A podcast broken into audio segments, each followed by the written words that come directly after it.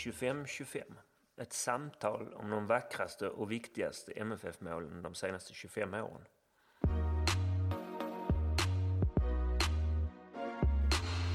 Mål 4.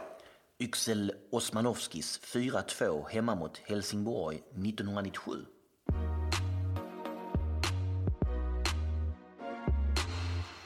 Målet. Yxel Osmanovski har bollen en bit in på Helsingborgs planhalva.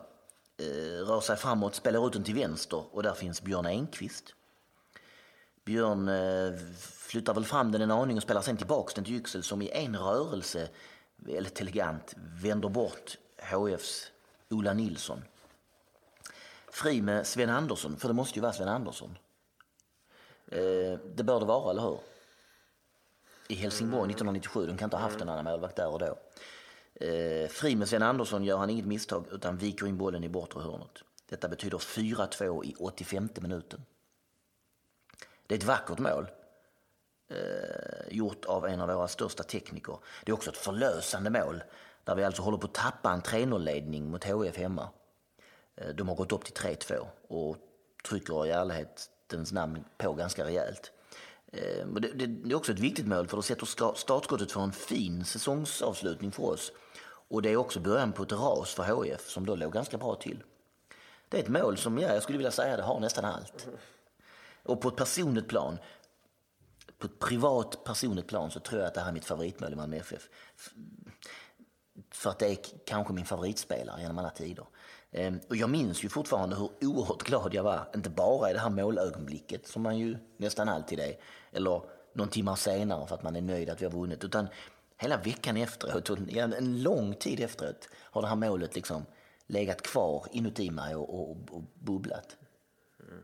Det har ju det där också, det kommer i slutet och det är så skönt för man vet att segern är hemma. Ja, ja. Jag har stått och oroat sig en stund.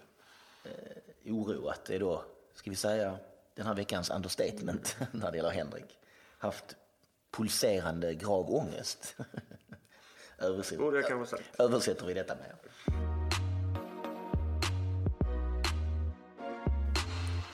Läget. Var låg vi i tabellen? Uh, hur prekärt var läget? Vad betydde den här matchen? Henrik? Ja, läget var prekärt, det får man definitivt säga. Det här var den 16 omgången. Eh, vi hade så långt visserligen bara förlorat tre matcher, inte så tokigt, men kryssat alldeles för mycket. Mm. Sju kryss så långt. Vi låg sjua och hade hela nio pinnar upp till täten. Det var ju mycket. Göteborg och HIF har ju delat ledning då. Matchen innan den här hade vi förlorat mot Trelleborg borta en helt absurd tillställning som Andreas Hermansson avgjorde 92 efter en frispark eh, som liksom studsade fel. Så den studsade upp i bröstet på Fedel som liksom tappade inte han skulle bara böja sig ner och skopa upp den. Och så studsade den ut till Andreas Hermansson som kom springande eh, och raka in den liksom. Det här, det här är, det här är, jag blir arg fortfarande när jag tänker på det här. Mm. Kindvall kvitterar ju i slutminuten. Ja, det är, inte, det är ju typ 83 84 ja, men det, det, det, det, det, är, det är inte mycket kvar när Kindvall kvitterar. Nej. Och då minns jag att jag är, man är grymt missnöjd med att bara få 1-1. Ja, det går ju för 2-1 så ja. det bara visslar om det. Vi är helt överlägsna den matchen nu. Ja. Sinnessjuka chanser. Och jag kokade efteråt. Eh, jag vet ärligt talat faktiskt, jag har ansökat mig själv, jag vet ärligt talat inte, det har jag väl varit, men det är inte många matcher kan vi säga som jag har varit lika arg efteråt. Mm. Och det, det var någonting med Vångavallen, under den här, framförallt under den här eran. Mm. Det tappade ju lite grann detta, mm. detta under senare år. Men det var någonting med Vångavallen under den här eran som gjorde att man blev så fruktansvärt arg. Mm. Ja, det var ju ofta inte så Vi vann inte så ofta. Det var ofta frustrerande matcher där liksom allt gick i baklås på något vis. Och en fullkomligt bindgalen idiotisk publik. Som Även när det inte gick i baklås eh, spelet. Som det var ju bra spel här vi var klart bättre ja. än, än motståndarna. Så gick det ändå inte att göra mål på något Nej, så händer det en sån sak. Och publiken, och publiken stod liksom och tjoa och kimma och tyckte allt var trevligt. Mm, jag minns mycket väl att en, en farbror efter mig, eller säger till mig efter vi går ut liksom, eller lommar ut med sänkta huvuden. Och en Trelleborgsfarbror säger till mig, det är målen som räknas. Ja, då är det tur att man inte bor i USA så att man har ett vapen. Mm.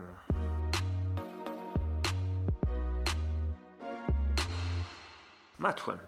Det är en vacker augustisöndag i Malmö. Det är nästan 18 000 på läktarna. Vår guldchans är, känns borta där och då. Men HF delar ju ledningen i allsvenskan så vi kan väl sabba för dem.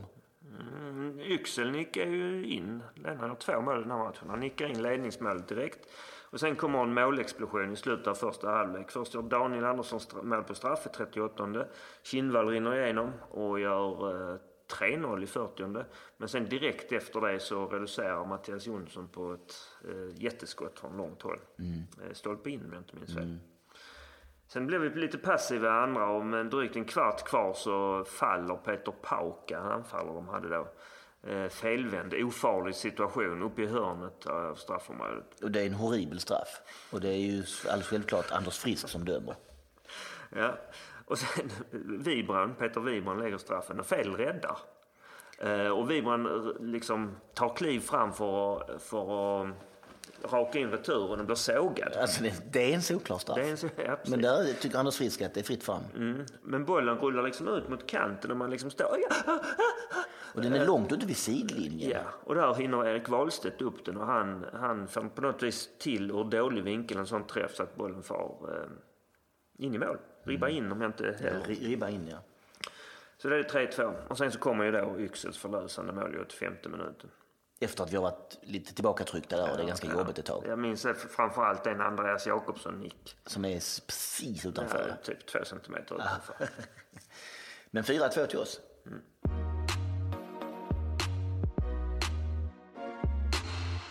Målskytten?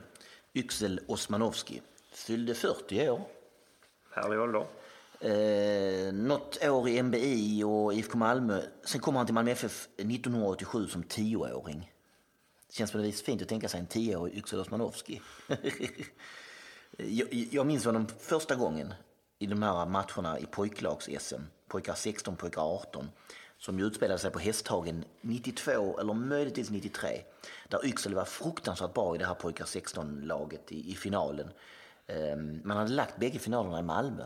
Och, och, och eh, han spelade pojkar 16-finalen och var, man var helt betagen av den här unge killen som dribblade och lirade och, och gjorde mål.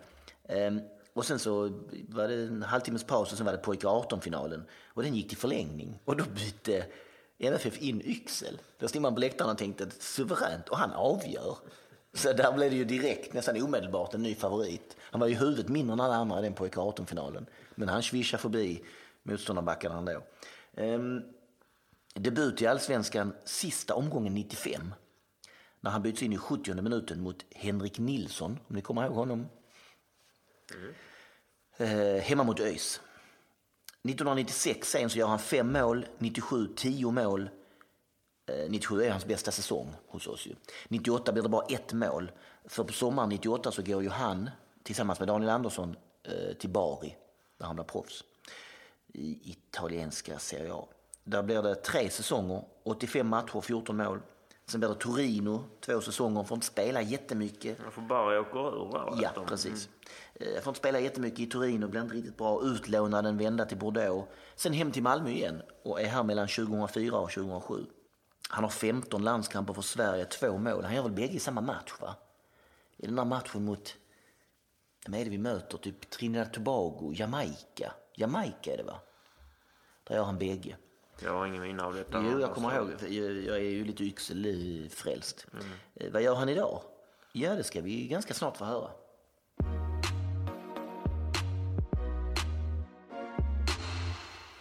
Sviten. En fenomenal svit som inleds eh, i och med detta, denna seger mot Helsingborg. Mellan omgång 16 och omgång 23, åtta matcher, så vinner vi sju och kryssar en. Alltså 22 poäng på åtta matcher. Men det är en, en, en otroligt fin svit här. Alltså du säger mm. åtta matcher, eh, sju vunna, ett kryss. Mm. Och enda krysset är hemma mot Ljungskile eh, i den här sviten. Eh, och då är Ljungskile hemma. Mm. Där leder vi med 1-0 bara. Man är lite besviken på det. Och på övertid kommer en enkelt, enkelt inlägg, enkel ballong utifrån som Fedel ska liksom få, inte fånga över huvudet utan fånga i famnen. Liksom. Men han tappar det. Och Bo Wålemark, Ljungskile-spelaren, är där och lyckas klabba in bollen.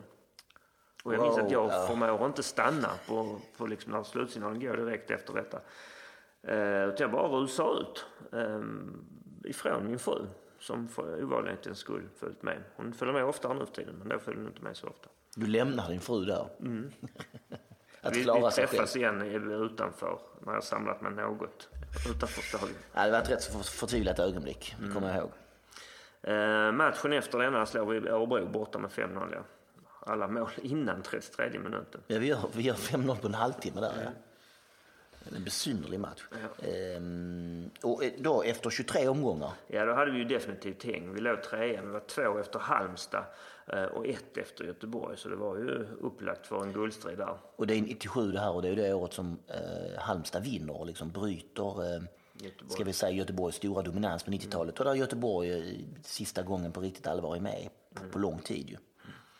Eh, HIF som ju var med, som ni hörde innan, ledde när vi mötte dem. De har full, fallit ihop under hösten. De kryssar för mycket. Eh, de slutar sexa så småningom. 24 omgången då, ja då åker vi upp eh, till Degerfors eh, för den här ödesdigra förlusten som vi känner från blådårar. Där Todde sitter på sin balkong med tårar i ögonen. Han konstaterar att man inte ser Köpenhamn för att det är så disigt. Vi, vi tar ju ledningen där ändå, genom ett yxelmål. Mm, just det. Men sen faller vi igenom och förlorar 3-1. Och sista två gångerna, då har vi egentligen förlorat chansen till guldet i med den förlusten. Sen avslutar vi med två kryss och det räcker i alla fall för tredje plats. En tredjeplats 1997, eh, Frans Tysons eh, första år.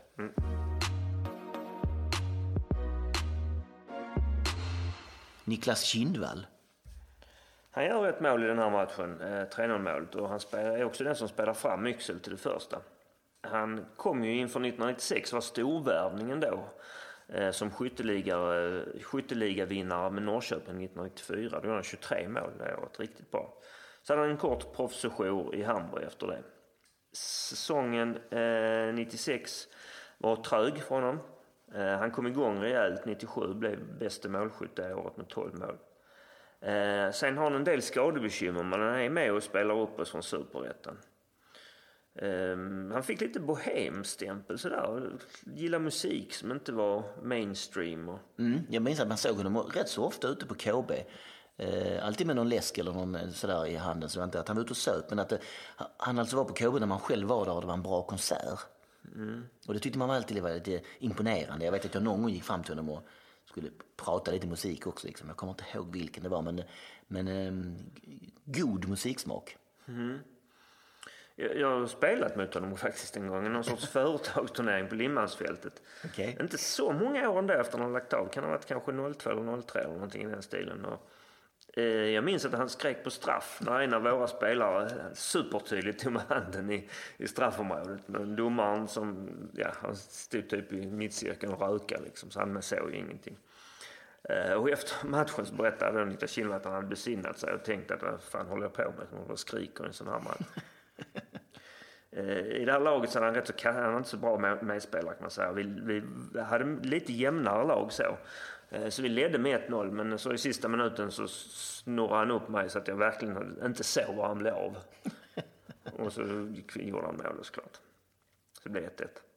Det var ändå bra 1-1 i en match mot Niklas Kindvall. Mm. Jag kommer ihåg när vi en gång senare i riktiga korpen mötte eh, en av eh, Lewicki, eh, Just det. inte Oscar såklart, sådär, eller, eller, eller En av tvillingarna där Vicky. precis som man var lite äldre. Och, och, och det var någon annan gammal MFF var med i det laget också. Ja, Jag vet mö- mött både Per Ågren och Peter Jönsson. var det som var med i den matchen också. Och då fick vi 2-2. Eh, Och jag såg det också som en enorm framgång. För att vi mer eller mindre hade mött Malmö FF. Kan ju vara att de tog det lite på... Inte lika blodigt allvar. va? Nej, Nej, möjligt. Men jag minns att jag var stolt över att vi hade fått kryss mot Malmö FF. Ja, det är bra gjort. Apropå Kindvall då, så är någon MFF supportomröstning i början av 00-talet där och då röstade man om 90-talets bästa spelare. Eh, Då blev han tvåa. Slagen enbart av Zlatan. Ja. Eh, En enorm spelare tyckte jag. Jättefin på alla sätt och vis. Stort hjärta och, och en härlig frisyr. Rufsig och liksom ingen... Aldrig någon ordning på den frisyren. aldrig någon ordning.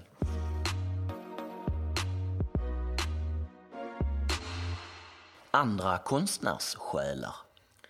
Ja, om man då pratar om eh, Niklas Kindvall som lite eller den här bohemstämpeln han på något vis fick. Har vi fler för några sådana där? Vi har ju vår mittback Erik Johansson, eh, nu i FCK då. Han var ju modintresserad. Mm. Och han var egentligen totalt ointresserad av fotboll förutom att spela det. Just det. Tackade till och med till landslaget efter ett tag för att han tyckte det var tradigt. Eh, jag minns första gången jag träffade Erik eh, eh, nere i Västra Hamnen, satt och käkade, så var, satt han där med sin tjej och så skulle jag bara, gick fram och sa hälsa välkommen till, till Malmö FF och sådär. Och så ville han snacka lite grann och så kom vi prata om den restaurangen vi satt på antagligen. Mm. Och, och, och, så började han fråga om restauranger och ville veta om bra restauranger runt om och framförallt om det fanns så bra sushi-restauranger. Ehm, och så tipsade jag om en i Köpenhamn. Det är väl Nyhavn? Precis, som heter Damindra som är min favorit. Och där eh, berättade han sen att han hade åkt in och tyckte mycket om. Mm. Det kändes lite, lite annorlunda från fotbollsspelare att vara så matintresserad på det viset. Nej, nej, vi har ju Dardan som vi har pratat med och berört eh, med mm. sitt litteraturintresse. Ja. Eh, fäblessen för Ismail Kadare. Mm. Ivo Pekalski var nere och gjorde volontärarbete i ett flyktingläger i Libanon. Mm. Och rent allmänt det verkar vara en genomsympatisk människa. Ja. Eh, jag vill flika in Jesper Bäck. Ja. Som inte kanske så många tänker på, men han intervjuade jag en gång. Mm. Eh, och det visade sig att han hade bland annat berättat att han gått i terapi för att liksom förstå sin egen roll i fotbollen och samhället. Och det låter ju överkurs för man fotbollsspelare. Ehm, och var faktiskt den mest verserade fotbollsspelare jag någonsin träffat. Mm. Alltså han verkligen kunde föra sig, välja rätt ord alltid, pratade nästan på en eh, hög akademisk nivå. Ja. För det är ju lite tråkigt att han inte lyckades, för det har vi pratat om innan, att han ja. verkligen inte lyckades hos oss. Nej. Trots ett helt år alltså. Nej, det liksom fastnade aldrig riktigt. Nej, gjorde inte. Ehm, men en annan rocker då? Förutom Kindvall. Jag tänker ju spontant på Peter Gerhardsson som väl samlar på skivor. Ja, och väljer, under tiden i Bäck var det han som valde musiken innan. Ja. Så då kunde man höra riktigt bra musik på, innan matcherna på, på eh, eh ja, det var inte Bravida för då hette den ju, i, vad hette Häckens arena ute på Hisingen innan? Nej, jag minns inte nu. Jo, den hette någonting, Rambergsvallen. Rambergsvallen, ja. Det var alltså Peter Gerhardsson som valde musiken innan. Det var alltid väldigt trevlig pop och rock. Mm. Men man hade inte så mycket med Malmö FF att göra ju. Nej. Jörgen Pettersson har ett band, har vi nämnt ja. Uh, Yngvesson snackar alltid om att han gillade hårdrock, eller om det bara var hård rock kanske. Men han hade mm. liksom en ganska trevlig rockmusiksmak. Mm. Den andra, Erik Johansson, Samba-Erik, han kunde spela gitarr. Just det. Elof Persson kan sjunga. Givet. Verkligen sjunga. Mm. Uh, IGP. Han kan ju rappa, eller? Om han men, men har, jag kan inte riktigt komma på någon som är sådär liksom Mats Rubart-indie. Nej, inte jag heller. Och jag tror att Malmö är liksom inte den staden kanske. Och fotbollsspelarna är inte den typen längre. De är ju nästan allihopa nu när man ser dem och när de, man någon gång hör om vad de spelar för musik i omklädningsrummet och vidare så är det ju rap, hiphop hela tiden, R&B. Mm. Och jag vet att Daniel Larsson, vår anfallare ju, eh, mm. älskade hiphop och hade riktigt vass hiphop-smak. Okej, okay. ja, det är inte riktigt min kopp te. Nej, men det är, ju, det är det är verkligen min kopp te. Och han hade verkligen exquisite taste. Det var aldrig några dåliga val. Roligt. Mm. Och allt det här då vi pratar om konstnärssjälar och bohemstämplar och det ena och det tredje. Inget av detta är ju det minsta konstigt alls. Nej. Det bara att de går kanske lite, lite, lite, lite utanför mallen för idrottspersoner. Mm, men det, det räcker liksom. För mig räcker det att man... jag såg Niklas Kindvall på en eh, Victor, Victoria Williams-konsert på KB. Han är större äh, än livet självt.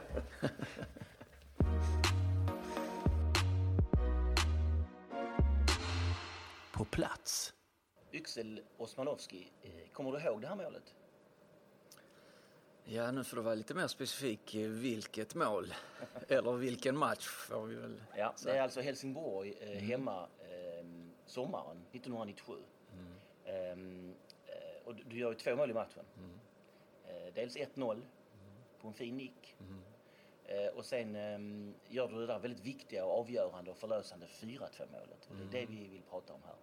Ja, ja exakt. Eh, jag fick ju lite hjälp från dig tidigare här faktiskt. Mm. Att, eh, just när du sa att jag hade någon eh, veckpass med Björn Engqvist där, då kom det fram lite att de här bilderna som sagt. Mm. Kort och gott, jag tog mig, det var väl från någon kant så att säga, in mot mål, väga veckpass med Björn Engqvist. om det var Ola Nilsson som jag snurrade förbi där kanske det var va? och eh, slog den på bortre som var 4-2 målet. Ja. Och, eh, det var väl eh, extra viktigt där. Med tanke på att jag minns fel så hade vi några matcher där, där vi tappade på slutet. Så det var väl extra skönt att få in den 4-2 målet faktiskt. Och det var väldigt förlösande eftersom vi, vi leder den här matchen med 3-0 och sen går Helsingborg upp till 3-2 och trycker på rätt rejält där så känner man att kommer vi att, ja, som du säger, tappa det här igen då. Och speciellt i derby misstänker jag så är det ju extra. Ja, ja, eh, absolut. Jag menar, eh, derbyna är ju speciella och eh, just att man leder 3-0 och tappar till 3-2 och de hade väl något läge att göra tre lika om jag inte minns fel. Så just att få dit 4-2 var ju ja, en fantastisk skön känsla. Det var, det, var en, det, var en, eh, det var en härlig dag också. Det var en fantastisk sommardag. En söndag. Ehm, över 17 000 på läktaren. Ehm, Anders Frisk dömer har jag kollat upp. Eh, ehm, och väldigt, ehm, jag, tror det är 8-9 gula kort för, för rätt så hårt spel och två straffar. Så det är ju en, väl, det är en derbymatch. Ja, absolut. Ehm, Men eh, ja, många av de matcherna blev ju rätt så eh, heta kan man säga. Och eh, då kommer de här ja, extra gula korten får man väl säga. Det, det- här är alltså 20 år sedan nu. Kan, kan, du komma ihåg, kan du komma ihåg någonting av känslan när, när, du, när bollen går in eller kring det här målet eller den här matchen? Liksom? Ja, alltså man har ju lite, just när man eh, pratar med folk och minns tillbaka, eh, då får man lite tillbaka blickar och känslor. Ehm, men framförallt inramningen också, det var, det var det som var härliga minnen. Innan match, när matchen var igång och efter match också. Så att eh, det var, Ja, minnen av säsongen i övrigt. Är en, säs- Du var ju själv inne på det här att, att det är lite tapp och så. Men det är också här egentligen som en väldigt fin sensommar och höst inleds. Ja, eh, alltså jag tyckte vi, vi var med ju rätt länge där och slåss om guldet, om jag inte minns fel. Va? Och, eh, eh, det var väl lite, ja, de här eh, extra viktiga matcherna och ta de här tre poängarna som vi inte gjorde riktigt som gör då att vi tappade i slutet. Men vi gjorde jättemånga fina matcher och hade framförallt bra spel, tyckte jag. Och det var ju Frans Tyson som hade kommit till Malmö då och, och ehm, väl kommit med en ny sorts sätt att se fotboll, var det inte så? Jo, absolut. Vi, eh, vi hade en, eh, ja, kan man väl säga, total fotboll. eh, väl ta i men kanske. Men nästintill. Och Vi spelar jättebra fotboll. Vi spela, rulla rullar oss fram. Det är väl den moderna fotbollen idag. Va? Det, det är väl det, spela snabb fotboll, ta sig fram. Vi spelar väl med tre forwards. Eh, stor rörlighet hade vi. Ehm, och eh, ja, framförallt så var det underhållande också och det var även poänggivande. Ehm, så det minns man framförallt det året, att vi, mycket som stämde. Ehm. Och, och, och ganska många unga så tekniska spelare som verkar anpassa sig till det här Tyson-sättet.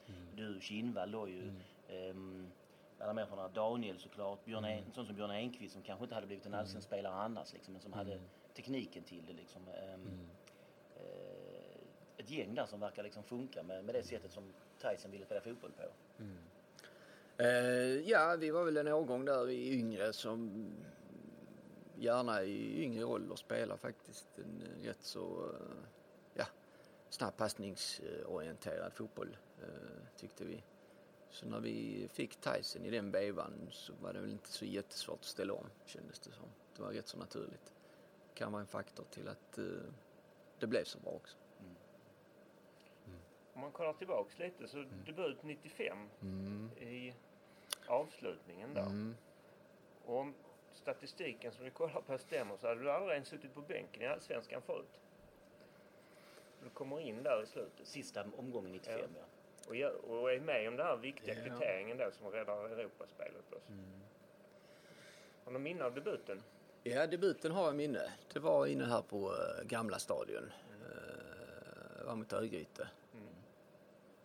Kom in som högerytter till och med, tror jag. Ehm, men eh, ja, jag kan inte minnas om jag var med på bänken någon annan match. Det var kanske den första där då i så fall. Som jag var i allsvensk match, ja. Kan ju stämma. Och det, och det, var, och det var Roffe som lyfte upp det då alltså? Ja. Rolf. Eh, ja, Roffe var med då, ja. Det kan stämma. Ja. Och jag tänkte komma till var om det då det kom som en överraskning, liksom en komplett, att liksom, oj. Eh, ja, det var väl, vi hade ju en hel del eh, ja, försäsongsmatcher också på den där man fick spela så att säga med A-laget. Eh, och kanske någon mindre viktig match. Men just tävlingsmatch så var det väl eh, just då ja. Eh, och det var givetvis eh, oerhört viktigt att man fick den matchen tror jag också. För det är ju ett en jävla boost till en själv på något vis. Att man, man är här och trampat på mark och varit med och känner att eh, då får man mer smak av det, vilket man fick. Och då var du 18 om jag räknar rätt. Ja. Minns du vad du tänkte liksom? Nej, man, man eh, jag vet inte, man var, man var så oprymd eh, och bara ja, körde på så fort fick man chansen. Det var väl inte så mycket att tänka utan vara ute och köra. Du, du, du hade kommit till Malmö som väldigt ung, eller hur? Du kom ju hit som Mm. eh, 10-11-åring. Ja, till, ja, kanske till och med 9-10 någonting ja. ja. Eh, det stämmer ja. Och varit i klubben hela vägen liksom. Ja, hela vägen från dess eh, fram till jag blev 21 år som jag stack till Italien. Ja, just det. Det ska vi återkomma till sen. Mm. Och det, och det, det, första minnet jag har av det, det första minnet som jag tror en, en hel del MFF har av det, är de här pojklagsfinalerna 1992 på Hästhagen. När du är, väl spelar då i det här 15-årslaget som vinner. Du är väldigt bra och, och man, man tänkte att det här var ju en, eh, en vass och teknisk anfallare. Och sen är det direkt efter pojkar 17 som har final. Mot IFK Göteborg tror jag till och med. Ja. Och där går du till förlängning och då kastar de in dig i förlängningen och så avgör du den också. Då minns jag att jag tänkte, vad är det här för en? Ja, nej, där har jag, eh, jag har härliga minnen från just ungdomstiden. Ehm, vi hade ja, jättemånga fina år där som sagt från, eh, från 13 och uppåt så att säga. Men ehm, just när vi var 15 då vann vi inomhus-SM med Malmö faktiskt. Så var det till och med 15. Sen var det 16 år som vi, var, vi vann den här sex- pojk-SM. okej, ja. ja. Då hade man 16 års och 18 Det års. var pojkar 16 och 18, Ja, så exakt. 15 och 17. Ja. De har ändrat det fram och tillbaka men den tiden var det nog 16-18 ja. Ehm, Men du måste ha varit en stor talang. Jag menar, du, är så pass att man kastar in även i pojk 18-laget liksom. Ja, nej det var bara liksom ta chansen och uh, fick man förtroendet vara ute och spela och det gick jättebra. Eh, och man fick dubblera minns jag också. Vi hade kvartsfinal och semifinal där man först spelade med ena laget och sen spelat färdigt den så hoppade man in på den andra matchen. Så att, eh, men ja, när det går bra så, så blir man, man blir inte trött riktigt, det är bara kul. Så då bara kör man på. Det måste ha varit andra misstänker jag. Det har jag inte koll på för att jag minns ju bara just för att ditt inhopp där och ditt spel var så spektakulärt. Men det måste ju antagligen ha varit andra av de här spelarna som sen spelade i A-laget som också var med i 16-18-årslaget. Mm. Jo, vi hade en del då, eh, om du tar vår 77-lag då, som var 16 år då. Ehm, då hade vi ju Goran, Goran Terpevski var med, ju Maiko Wusu var med, Björn Engqvist var med. Ehm, så att, eh, och det var många andra som var duktiga som var jättenära att komma in där också. Så att, ehm, ja, vi hade ett riktigt bra gäng på gång. Det är alltså fyra, fem av dem som är med i den här matchen vi pratar om. ehm, 4-2 matchen mot Helsingborg. Eh, Mike startar som mittback, du startar som forward, Goran sitter på bänken, kommer inte in. Björn Engqvist sitter på bänken men kommer in tidigt. Eh, hela det 77-gänget där alltså. Mm, visst.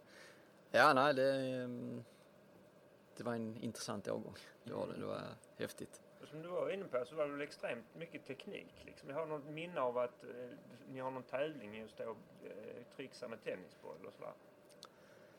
Ja, det var... Eh, visst var ju teknik var ju roligt och det var i fokus och eh, kanske mest tekniska där var väl Goran Topevski faktiskt. Han var eh, rätt så begåvad där och rätt så långt framme eh, som kanske inte drog på den vägen. Eh, men eh, det var många av oss andra som var också duktiga på det och vi, vi spelade en fotboll eh, som var rätt så teknisk då. eh, mycket passningar och inte så mycket långbollar kanske. Som vi eh, tog med oss hela vägen upp kanske. Och lite, lite före sin tid kanske. Jag menar idag så spelar de flesta lagen, eller inte de flesta, men många lag spelar på det viset. Ja. Så var det inte 97 kände man. Nej, det var väl lite den, det satt, om man ska, om man ska ta någon parallell när jag kom upp väl A-lagssammanhang så hade man väl lite arvet lite kvar från eh, Bob, lite ändå, va? även om det hade gått några år. Va? Men det var ändå fortfarande det här tänket, kanske lite längre bollar mellanåt. Men um, um, då fick man anpassa sig till det också, fick man lära sig det också. Sen får ni inte riktigt lika, om man bara tar lite snabbt säsongen ett, ni får inte riktigt lika bra betalt för det året efter, det året som du sen... Ja. Nej, det stämmer. Eh, jag minns mycket väl att det, det blev eh, för mycket eh, possession helt enkelt. Jag minns faktiskt fortfarande, vi hade många träningar där vi, vi forwards inte kunde ta avslut för att vi skulle träna på just att hålla i bollen. Och det kändes fel för att varje gång du fick bollen inte kunde vända dig mot mål va. Man var tvungen att spela tillbaks. Ja, nöter man in det på träningar så blir alltid matcherna till slut också va.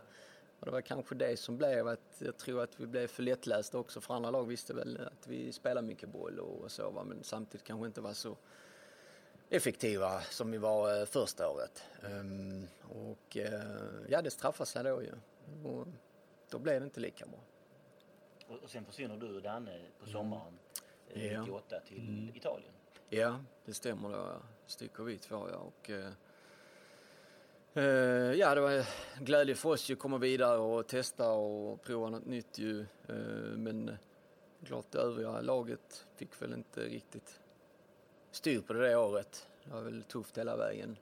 Och ni var ju, då var du och Daniel två bärande spelare. Mm. Men på läktaren upplevde man det som att eh, vi tyckte inte det var lika kul att ni försvann som jag antar att du och Daniel tyckte då. Alltså. Ja, jo. Ja, nej men eh, så var det väl kanske. Eh, Det, det kanske folk eh, tyckte och det kanske det var så men det är svårt för mig att minnas riktigt den tiden då jag inte var där. Va? Eh, Det man följde var mer just att ja, man hörde med dem där hemma hur det gick va? men man såg inte jättemånga av de matcherna. Om, vi pratade lite grann om bar i tiden också. Mm. Som ju jag antar var ett, framförallt de två första åren måste ju ha Mm. varit ett härligt äventyr och, och där Bari blev en uppstickare och plötsligt var med i, Mm. i, i alla fall i mitten av tabellen liksom, och, och kunde slå de stora lagen till och med. Ja, nej, det var ju en fantastisk, eh, ja, tre fantastiska år, eller två jättefantastiska, ett mindre bara. Men, men, ehm, ja, men vi hade väl ehm, turen innan oss så var ju Claes Ingesson och Kenneth Andersson i den klubben.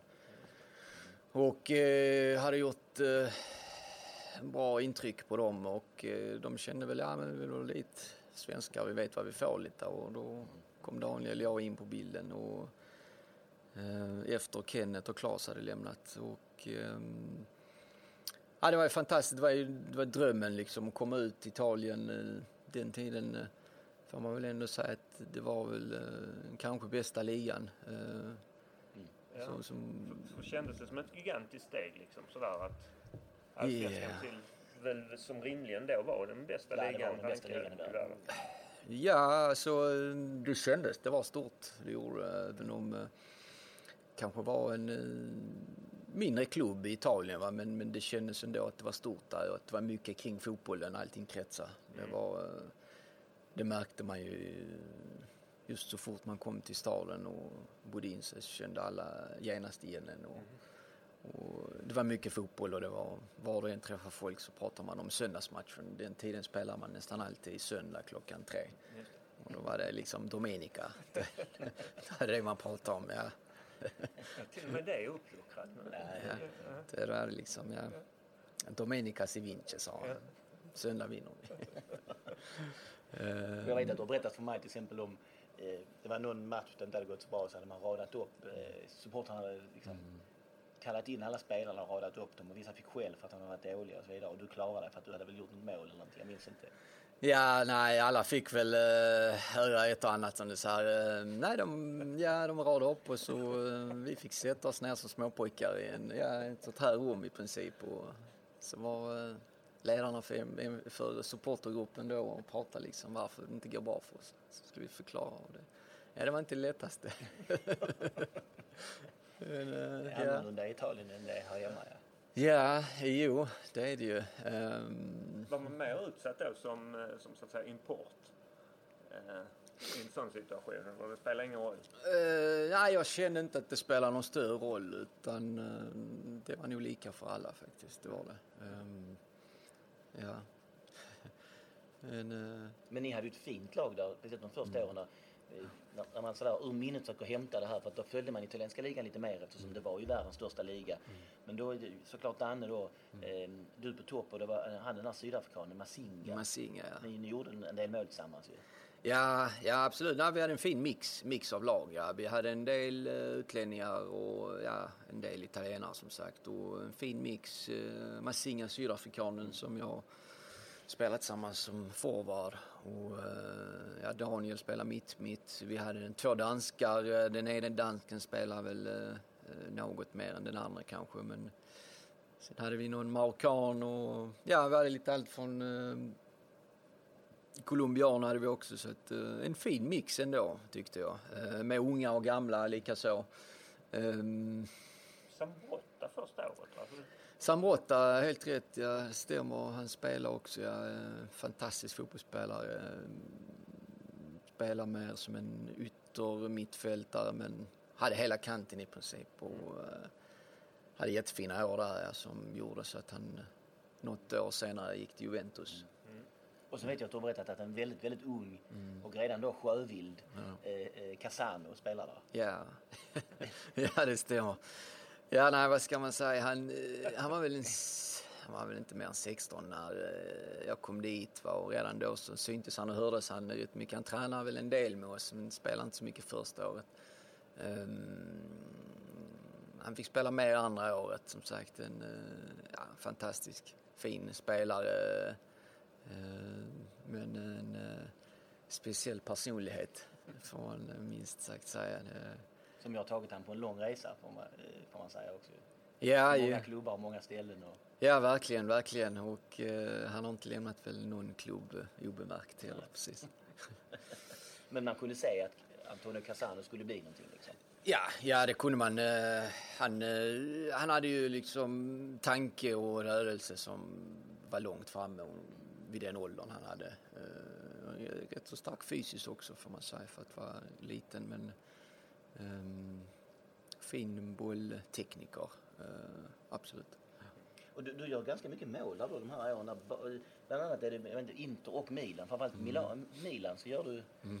Är det 2-2 borta där du gör bägge målen va? Ja det stämmer. Det stämmer ja. 2-2 borta ja. Och uh, var väl också en av ett fint minne um, som jag minns uh, just för att Milan var väl en av de ja, starkaste lagen då i Europa och världen och jag minns, jag tror de vann Champions League det året. Och få sätta dit två mål där borta i San Siro, det var en, uh, det var en häftig upplevelse. Hur är det då att promenera på Baris gator måndag förmiddag? dagen efter den söndagen? Ja, då, då, då får man höra ett och annat positivt i alla fall. Eh, så att, eh, ja, det var häftigt. En häftig upplevelse. Va, va, mm, har du varit tillbaks i bar efteråt?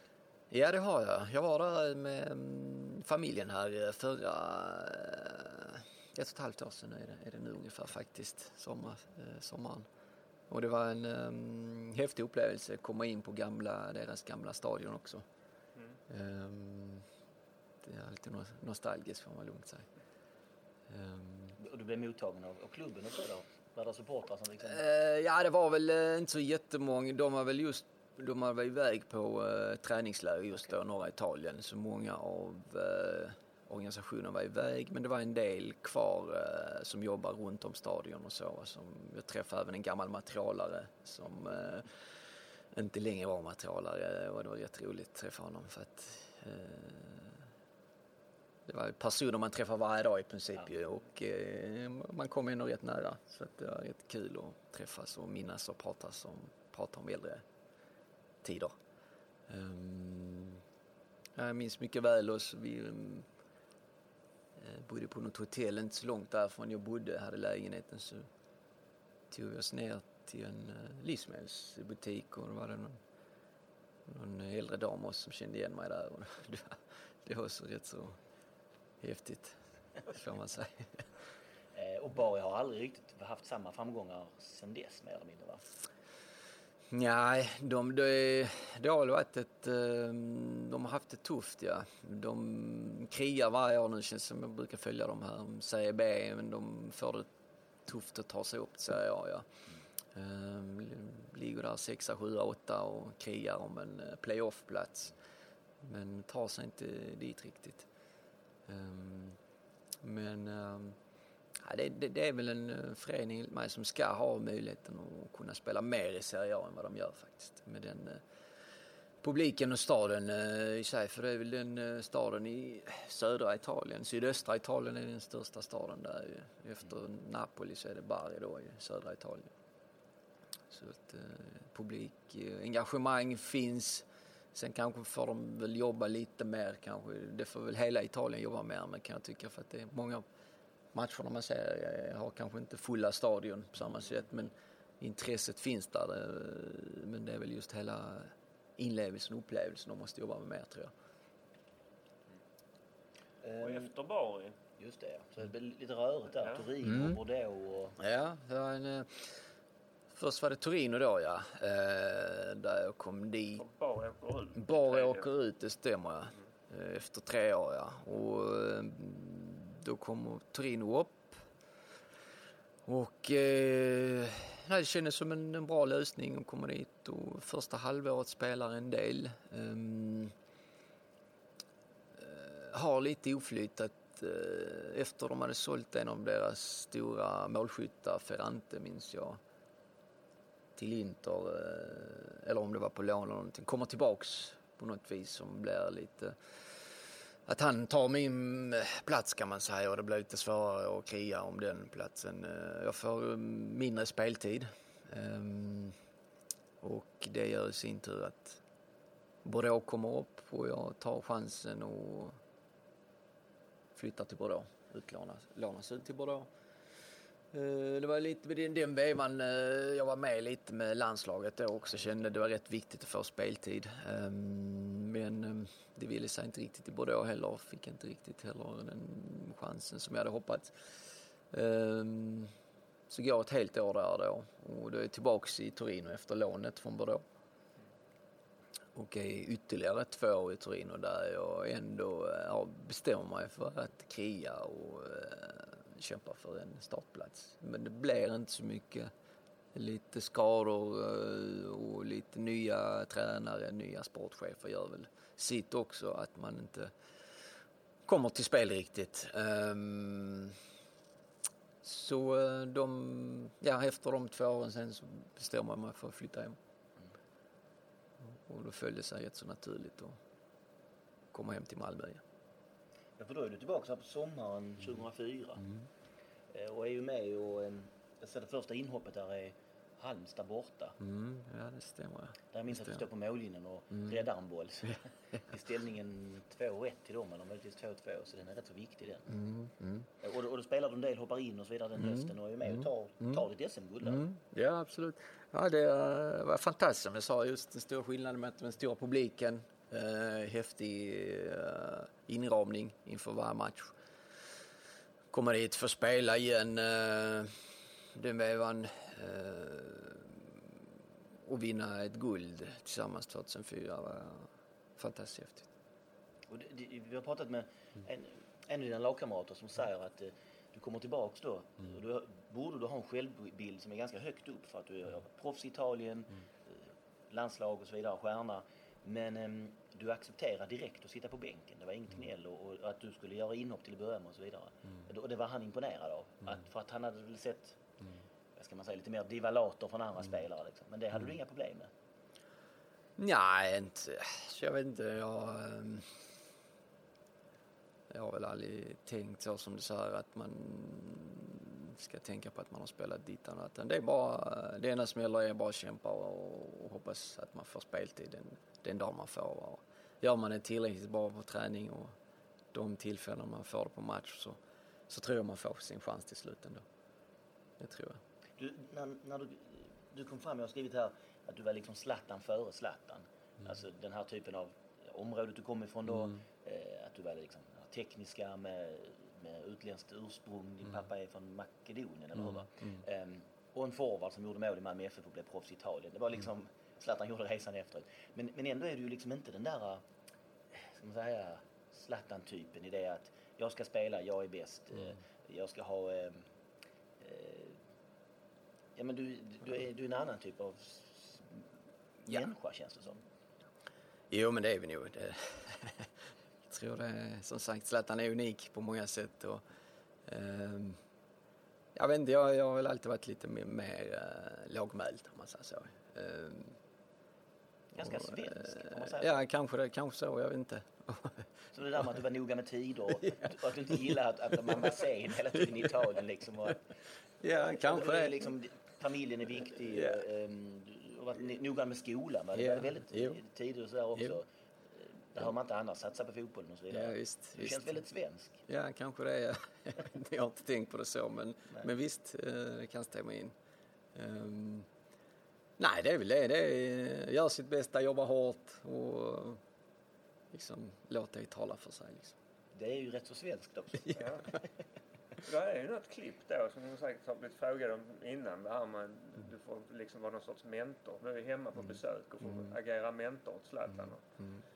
Som är någon av de här Gerten-filmerna. Var, var det något som var självklart att göra eller hur, tänk, hur dök den frågan upp liksom? Ja, nej, det var inte så jättesjälvklart för att det var i samband med när man kom hem faktiskt. Då, då bodde man i Italien, kom hem, det var inte många dagar och timmar man hade hemma och spendera. Då ville man ju helst eh, kanske spendera dem med familj och vänner och så direkt. Eh, men så ringde Bengt Matsen med mig och frågade lite om eh, jag kunde tänka och vara med på några möten och så. Eh, så tänkte jag, men ja, men det kan man väl göra ändå. Varför inte? När vi ändå kommer in till klubben och, och så. Och kan hjälpa klubben liksom.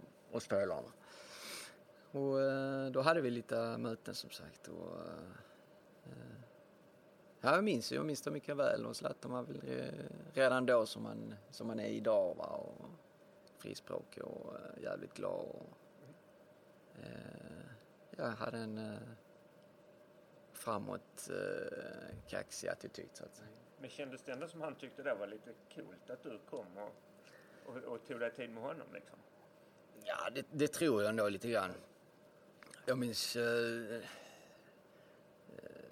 jag minns själv när man var i Zlatans ålder och kanske såg upp till de som var tre, fyra, fem år äldre i Malmö FF. Och, och om någon hade kommit och pratat med mig hade jag tyckt det var jävligt häftigt.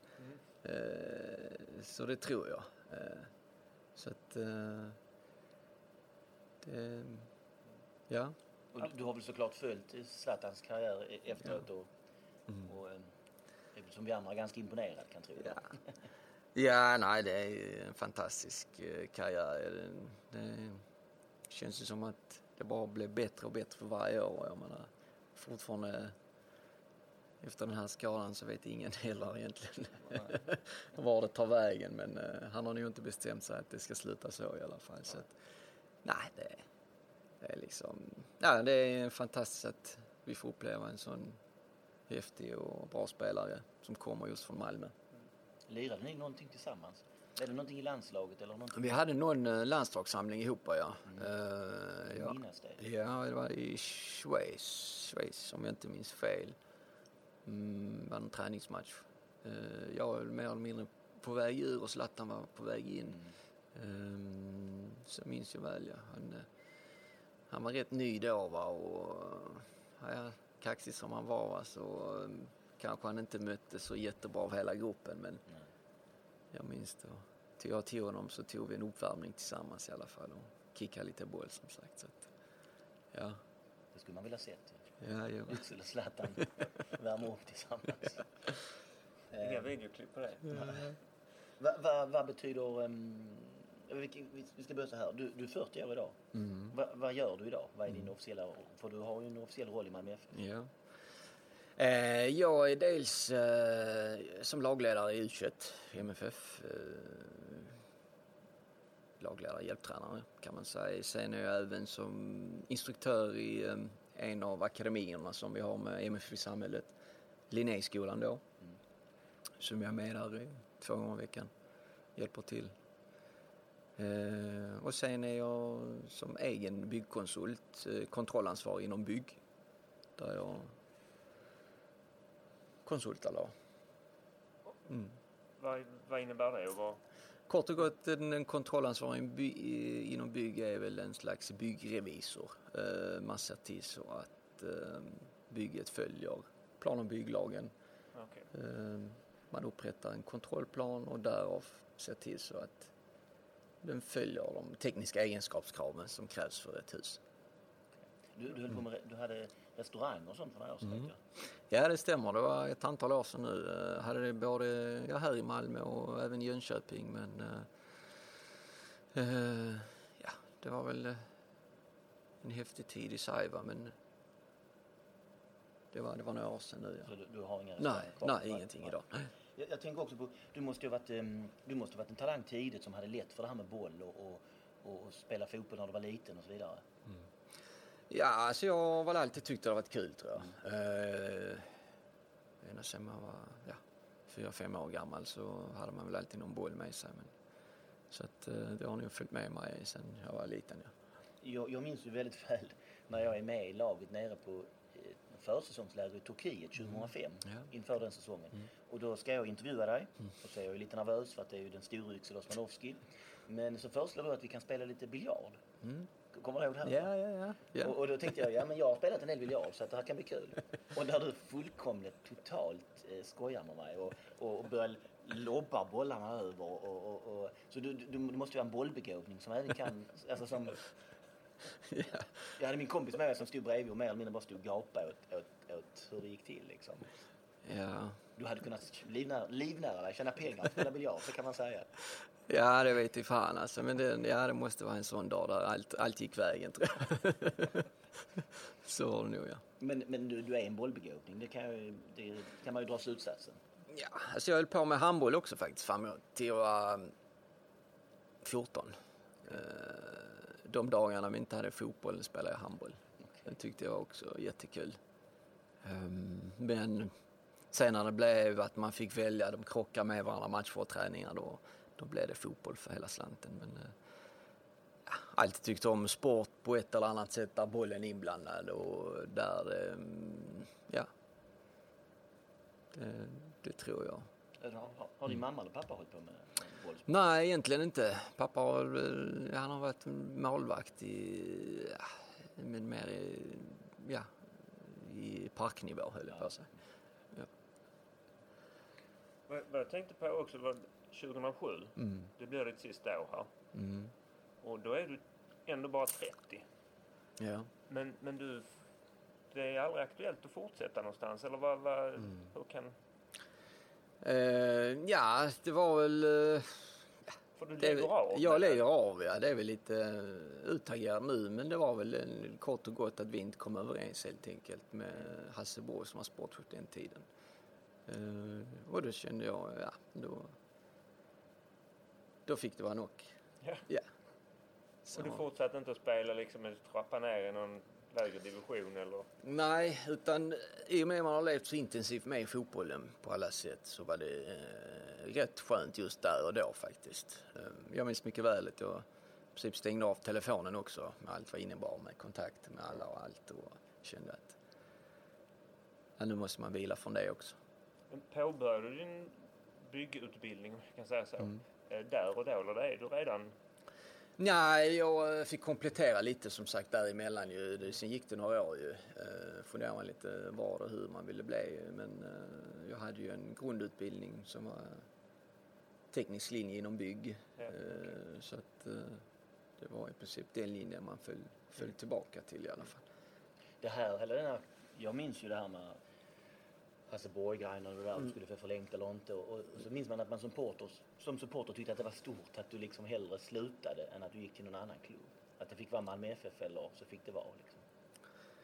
Ja, eh, det var väl så att som sagt vi skulle precis få vårt andra barn då också den beban. Eh, och då kändes det också, då ville man vara hemma liksom och inte kanske ta något äventyr hur som helst. Mm. Då kände jag då får det vara, får man vara hemma med familjen och ta det där istället. Mm.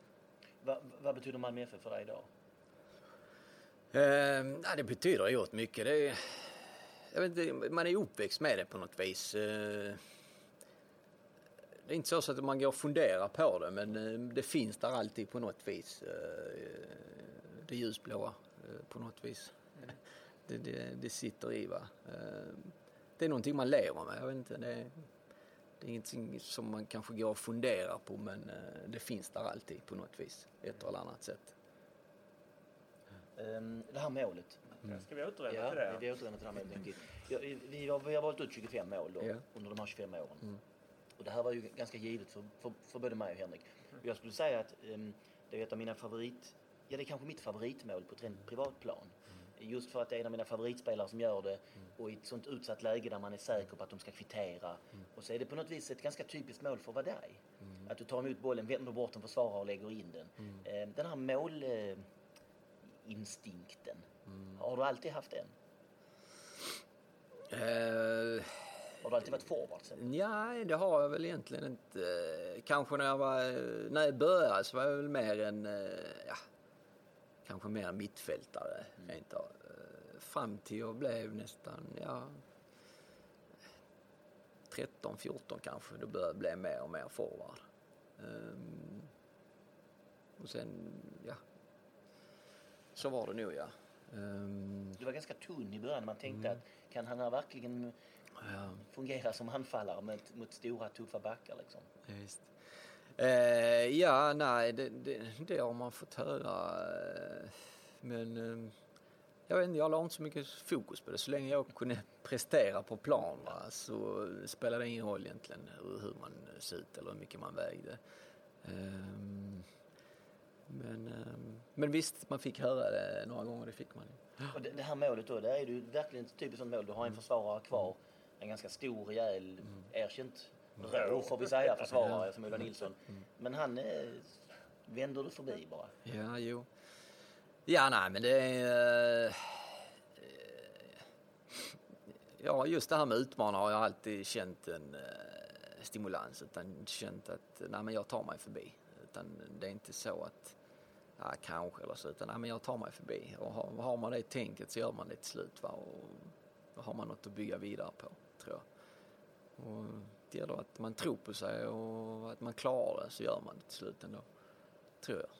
Var, var kommer detta ifrån? För det är ju inte något som bara är det medfött eller har ja, jag vet, har jag du fått det hemifrån? Ja, jag vet inte. Vad, ja, men det kräver ju mod och det här ja, ja, kanske. Jag vet, jag vet, det är svårt för mig att säga. Jag vet inte, men någonstans så um, tror jag att uh, det är viktigt att man tror på sig och sen samtidigt handlar det mycket om träning också, att man måste träna på det.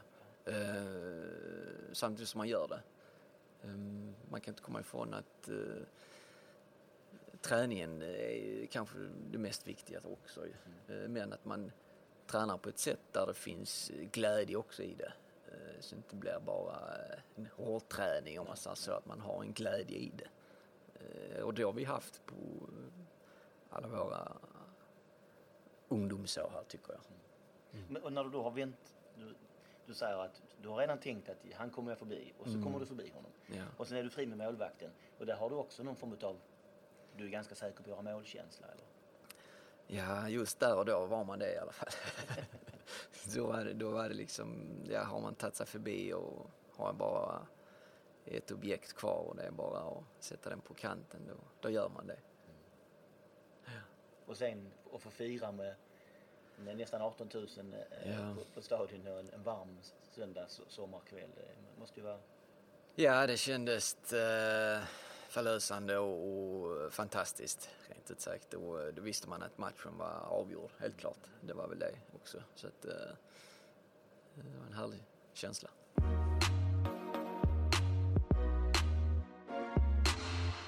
Kluriga frågan. Mm. Återigen, avdelningen i det här samtalet, segmentet där jag ställer en klurig fråga till mm. en Henrik som inte vet vad jag pratar om. Mm, jag måste försöka frigöra min, mitt sinne liksom. Jag fastnar så snabbt i 74 minuten. Det här är ju 1997. som vi pratar om här. Och vi har anställt en holländsk tränare. Ganska oprövad vad gäller just tränaryrket.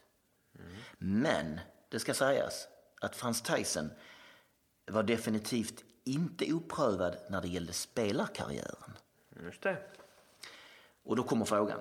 Nämn tre av de åtta klubbar Frans Tyson spelade i under sin aktiva karriär. Ja, den, den första som kommer till mig är Ipswich. Va? Vi spelar han i Ipswich. Korrekt, Ipswich Town. Ja, och att han till och med vinner någon titel med dem.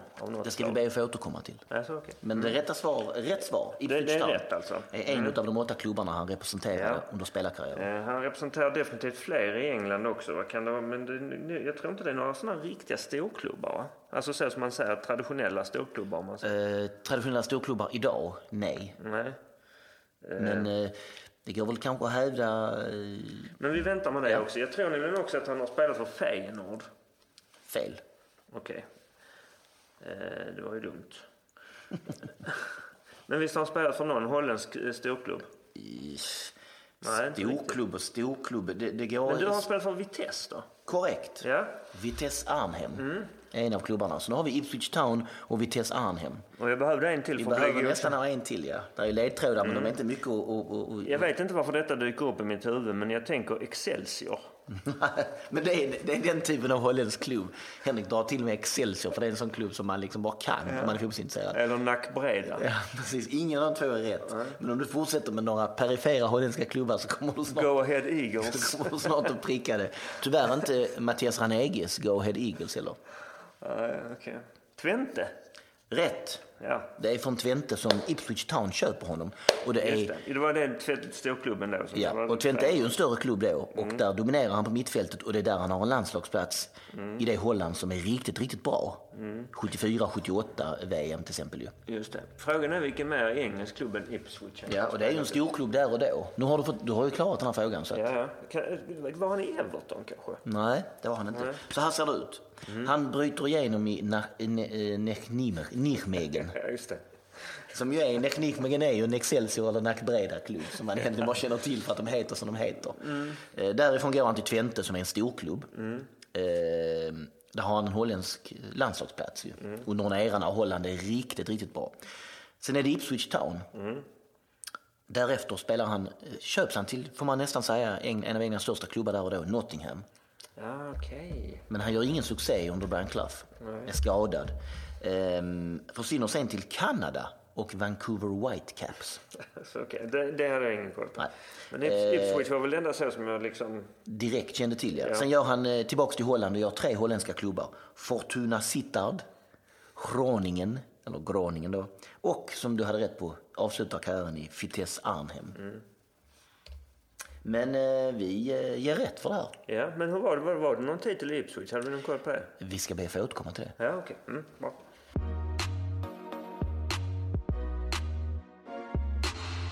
Frans Theisen. Frans Theisen, ja. Jag satt uppe igår natt. Eh, Det var ju lördag kväll, så vad annat kan man göra? Och youtubade Frans Theisen. Hittade bland annat en match mellan Ipswich Town och Manchester United i, eh, det hette inte Premier League då, det hette väl eh, li, högsta ligan bara. Ja, engelska precis. Ja. First Division. Typ. First Division, ja. Eh, Den här matchen spelas 1 mars 1980 på Portman Road. Ipswich vinner 6-0. Frans Theisen är svinbra, det är ett 25 minuters sammandrag. Eh, Paul Mariner, om ni minns honom, gör hattrick. Ipswich bränner, förutom att vinna 6-0, bränner man tre straffar. På Mariner minns jag att han gör ett mål i VM. Jag vet inte, är det 82 där de Mm. möter Frankrike? Att han liksom går därifrån så slö och liksom så lite pop Bay City Rollers-aktig. Ja, en härlig frisyr i den här matchen som, som, som finns på Youtube.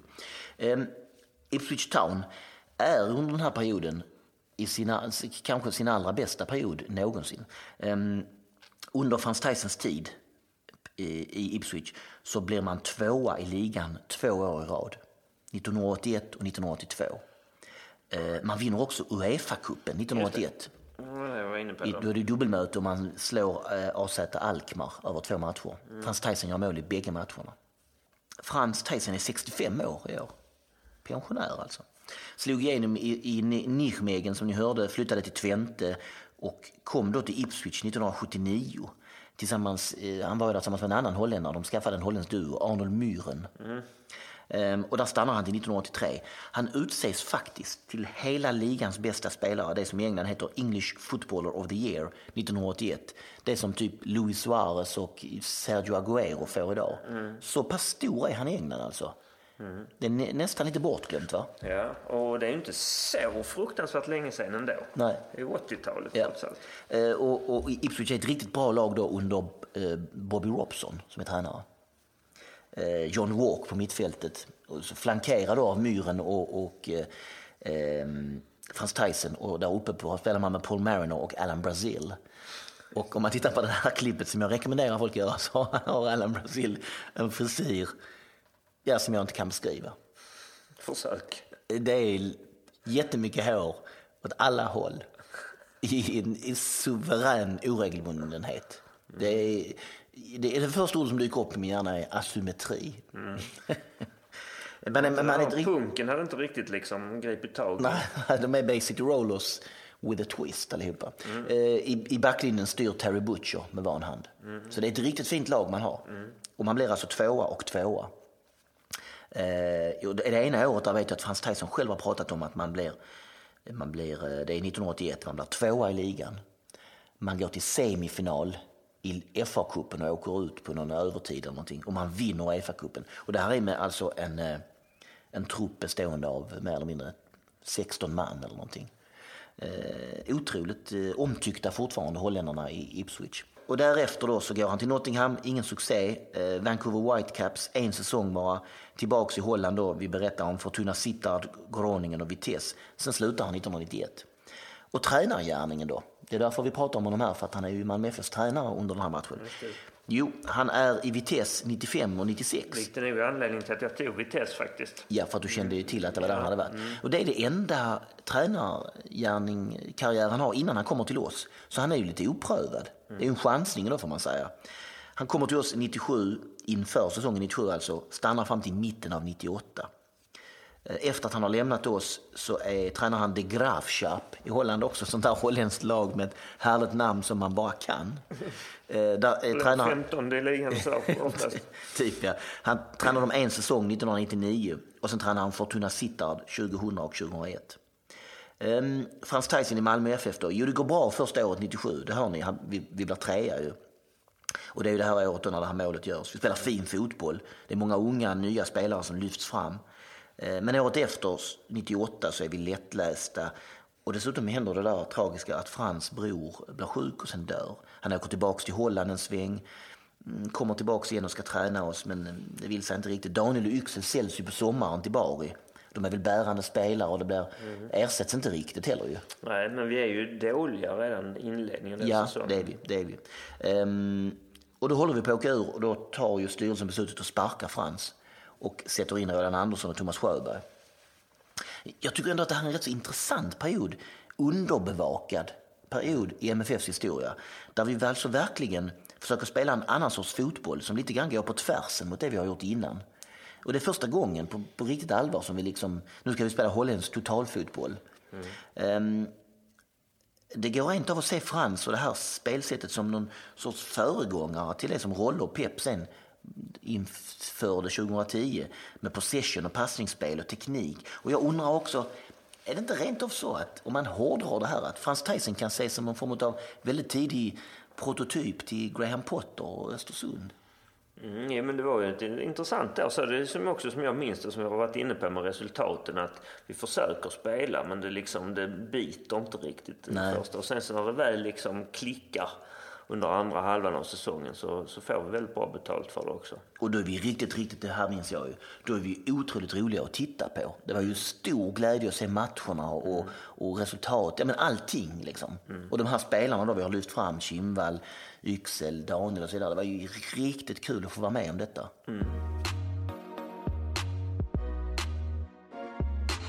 Split gånger två. 1997, en säsong som odödliggjorts via Blådöar-filmen. Det har vi varit inne på flera gånger redan. Och det gäller inte minst den här resan till Split som, vi, som Malmö FF gör på sommaren där för att möta Hajduk Split i Uefa-cupen.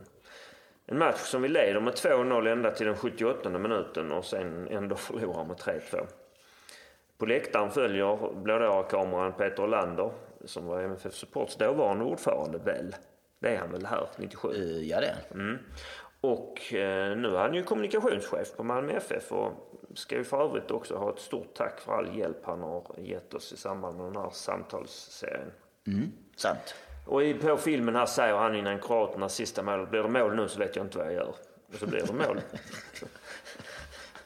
och han ser verkligen ut som att han inte riktigt vet vad han ska göra. Och inte vet vad han ska bli av. Eh, 3-2 borta, det är ju inte ett så dåligt resultat ändå på förhand.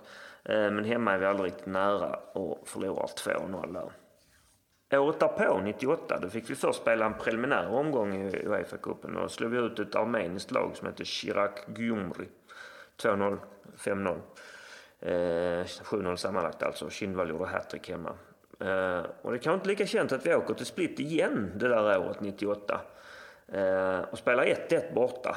Vi är helt utspelade, men Olof Örn Bjarnason kvitterar en bit in i, eller 20 minuter kvar, någonting i den stilen. Ett riktigt vackert mål.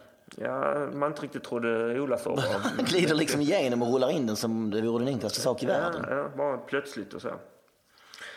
Men vi går inte vidare det här året heller trots ett ännu bättre resultat. Vi förlorar med 2-1 hemma. Vårt mål det är ett motlägg av Jörgen Olsson i 90 minuten som studsar in och då är det ju såklart redan kört. Spelare som heter Jurika Vuku gjorde tre mål mot oss de här åren. Kan jag inte minnas. Nej. Och hur gick det för Hajduk sen då? Ja, de blev respass för dem direkt efter mötena med oss bägge åren. Ena gången mot Schalke 04 och andra gången mot Fiorentina. Rätt så tunga, svåra motståndare får man säga direkt. får man ju lugnt säga. Men, eh, ja. Det, jag, jag får en känsla av att vi hade åkt ut mot Schalke 04 och Fiorentina också. ja.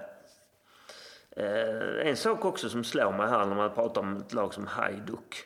Det är ju att det finns så många så härliga prefix eller första delar av namn på, på östlag. Liksom. Mm. Hajduk och Partisan och Lokomotiv och Dinamo och Spartak. Och, jag minns att Göteborg mötte något lag som heter Traktor Plovdiv. Det är också så att de här, eh, man ska ju kunna detta, det här kan vi inte, men eh, när man hör första ledet i ett sånt här lag så ska man veta direkt att det här är då laget för ehm, för vad det nu är för någonting. Till exempel då heter man Lokomotiv eller man heter Dinamo då, ja då vet man att ja, det är laget för, för eh, Armén eller... Ja, precis. Ja, eller för, för eh, spionorganisationen och så vidare. Ja, nej det vet vi inte. Eh, och det här kanske är så, man kan inte alls bara sitta och tycka att det är härliga prefix för det finns kanske en massa eh, Massmördare, Ja, information precis. Begravt det finns en massa eh, politisk, eh, inte så trevlig betydelse i bakgrunden. Men bara sådär, man bara tittar på namnen rätt av Så låter det väldigt... så låter det pampigt. Ja.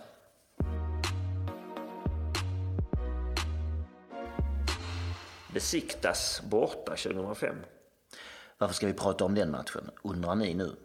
Den spelades ju gott och väl åtta år efter det målet vi anmäler här. Jo, det är för att det är den kanske enskilt bästa matchen jag har sett Yxel spela. Det här var under Yxels andra vända med FF. Han kom ju tillbaka och vann SM-guld med oss 2004. Och sen hade han en period när han var bra, men kanske hade svårt att hitta sin roll. Och sen under Sören Åkerby så funkade det väl inte hundraprocentigt längre. Ehm, men här i Istanbul på bortaplan på Inönü Stadium så var han fenomenal under Tom Prahl. Han spelade någon sorts central defensiv mittfältare i ett lite klurigt 4-5-1 system när vi var rätt så nederlagstippade och många var skadade och eh, ingen riktigt trodde på oss. Han vann alla andra bollar, fixade fullt med frisparkar genom att filma med härlig Italien-rutin. Och jag vet att jag intervjuade honom efteråt just utanför MFFs omklädningsrum och då frågade jag honom om, för att det verkade på plan som att turkarna var vansinniga på honom för att han fixade 40 frisparkar till oss. Och då frågade jag honom om han hade fått höra en del, om de var fula i mun mot honom. För han kan ju turkiska och det visste de om. Och då skrattade han rätt så rejält åt det där, för det hade det tydligen varit så. Och då svarade han att man fick höra en hel del. Eh, det tyckte jag var fnissigt. Jag var där och satt på någon sorts pressläktare och sen den här matchen. Afonso nickade ju in 1-0 mot slutet, men en 20 minuter kvar eller någonting. Eh, Enda målet matchen. en hörna. Eh, I pausen vet jag att jag gick in i det lilla pressrummet bakom pressläktaren, rätt skabbigt, ehm, och skulle hämta te, för det kunde man få det hade jag sett. Och då kom det plötsligt fram en stor jävla polis, alltså en jätte, och jag blev rädd såklart. Eftersom man tänkte väl att man skulle hamna i ett sånt där Midnight Express-fängelse. Eh, Hette filmen Midnight Express? Du skulle hamna där för att du hämtade te. Stal te. man vet aldrig. Nej, men Midnight Express, visst hette filmen så med han som smugglar precis. narkotika och sen försöker ta sig ur. Jag ser en jättestor polis som är taskig mot honom. Taskig va? nog en understatement. I alla fall den här polisen eh, som jag blev rädd för, han var jätteglad och hälsade snällt eh, och hjälpte mig med teet där och förklarade att han var ju Galatasaray-supporter och hoppades att Malmö skulle slut besiktas, vilket vi ju inte gjorde, men vi vann där nere i alla fall. Eh, och där var alltså Yxel fenomenal.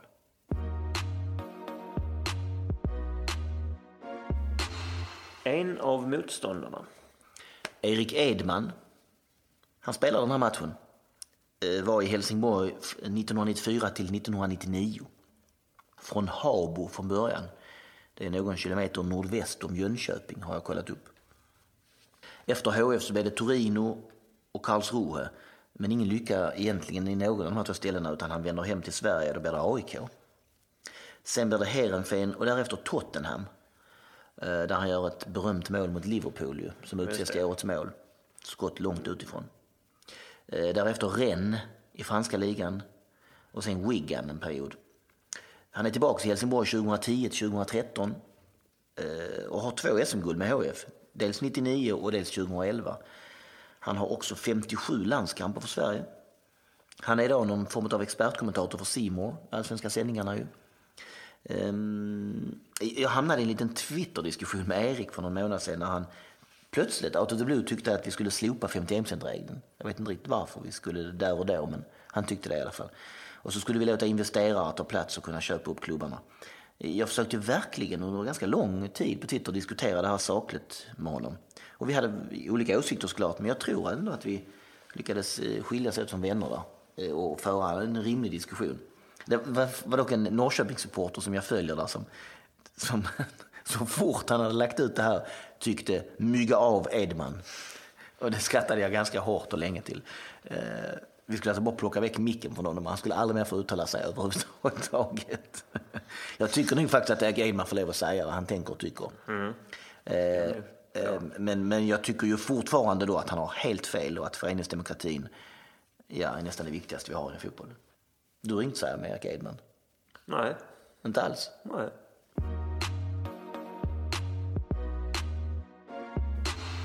Mer om målskytten. Yxel Osmanowski är en av mina favoritspelare i Malmö FF överhuvudtaget. Jag, det brukar vara så här att jag pratar om, om, om, om Yxel och hur stor han är för mig. Men eh, vad känner du för honom? Nej, men han är ju... eh, Det kanske inte är en av mina allra, allra absoluta favoritspelare. Men det är ju en spelare som jag minns med extremt stor värme. Ja. Ehm, så absolut, och han symboliserar ju väldigt mycket det här med liksom en, en annan typ av fotboll. Teknisk, eh, sevärd liksom. Ja. Ja, på, på ett rent personligt plan så är han ju kanske min största favorit. Jag brukar säga att det är, det är tre. Det är Staffan Tapper, det är Håkan Lindman och, och Yxel Osmanowski. Och samtidigt, får jag flika in där, att samtidigt som han är det här så har han ju liksom inte alls den här är, eh, liksom, luften kring sig att, att han ska vara eh, lite diva och eh, sådär. Utan det är verkligen en spelare som, som gör de här sakerna för laget. Liksom. Mm. Ja, det var också intressant när vi hörde honom prata själv här och jag plötsligt kom på under intervjun att du känns så svensk mitt i allt detta liksom. Ehm, eh, jag, jag gillar hans inställning och hans attityd. Han var ju en ny sorts spelare som du säger, som representerar någonting nytt. Som man ju inte riktigt hade sett innan. Han var liksom Zlatan före Zlatan. Mm. eh, två saker vill jag säga här. Det ena är, jag minns en försäsongsmatch i, i februari när det var riktigt kallt på en av träningsplanerna. Eh, jag kommer inte ihåg mot vem och hur och varför. Men då var det ett anfall eh, som, som han, hade, han hade bollen. Dribblade, fick liksom vända hem igen. Dribblade väl lite till, men, men fick vända hem igen väl liksom, och släppte ju inte bollen till någon annan utan tänkte väl att han skulle dribbla tills han blev av med den. Och så är det någon som skriker från sidlinjen då, släpp bollen. Typ så alltid, lite halvtrött på honom.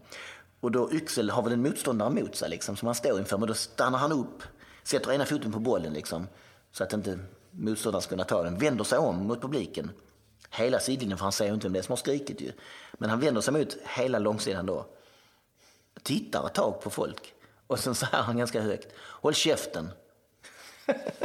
Okay. Det säger ju lite emot kanske vad jag Ja, det gör det. just sa, men... eh, Och det är enda gången faktiskt på riktigt jag har sett honom vara lite mer, ska vi säga, zlatansk.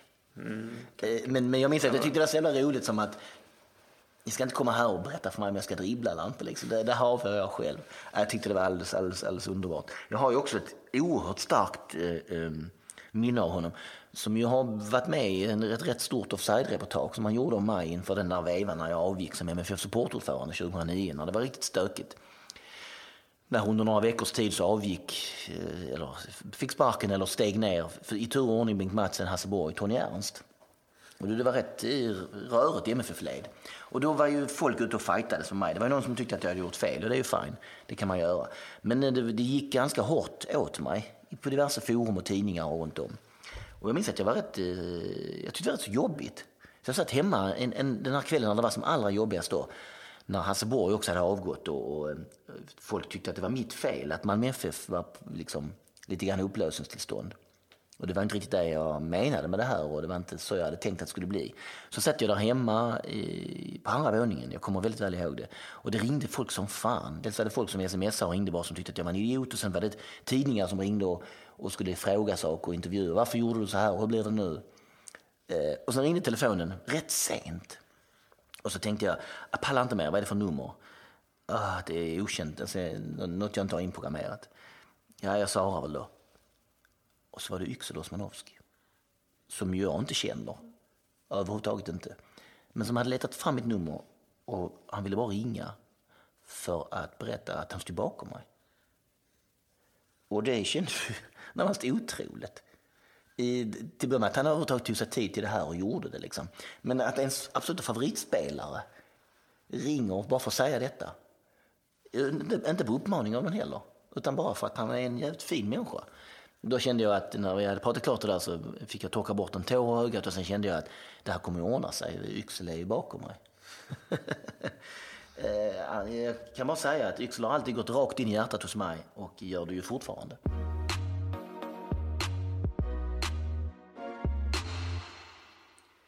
Vi som gör den här samtalsserien heter Tony Ernst och Henrik Zackrisson. All musik och alla jinglar är gjorda av Gabriel Ernst. Podden är klippt av Martin Ringstrand.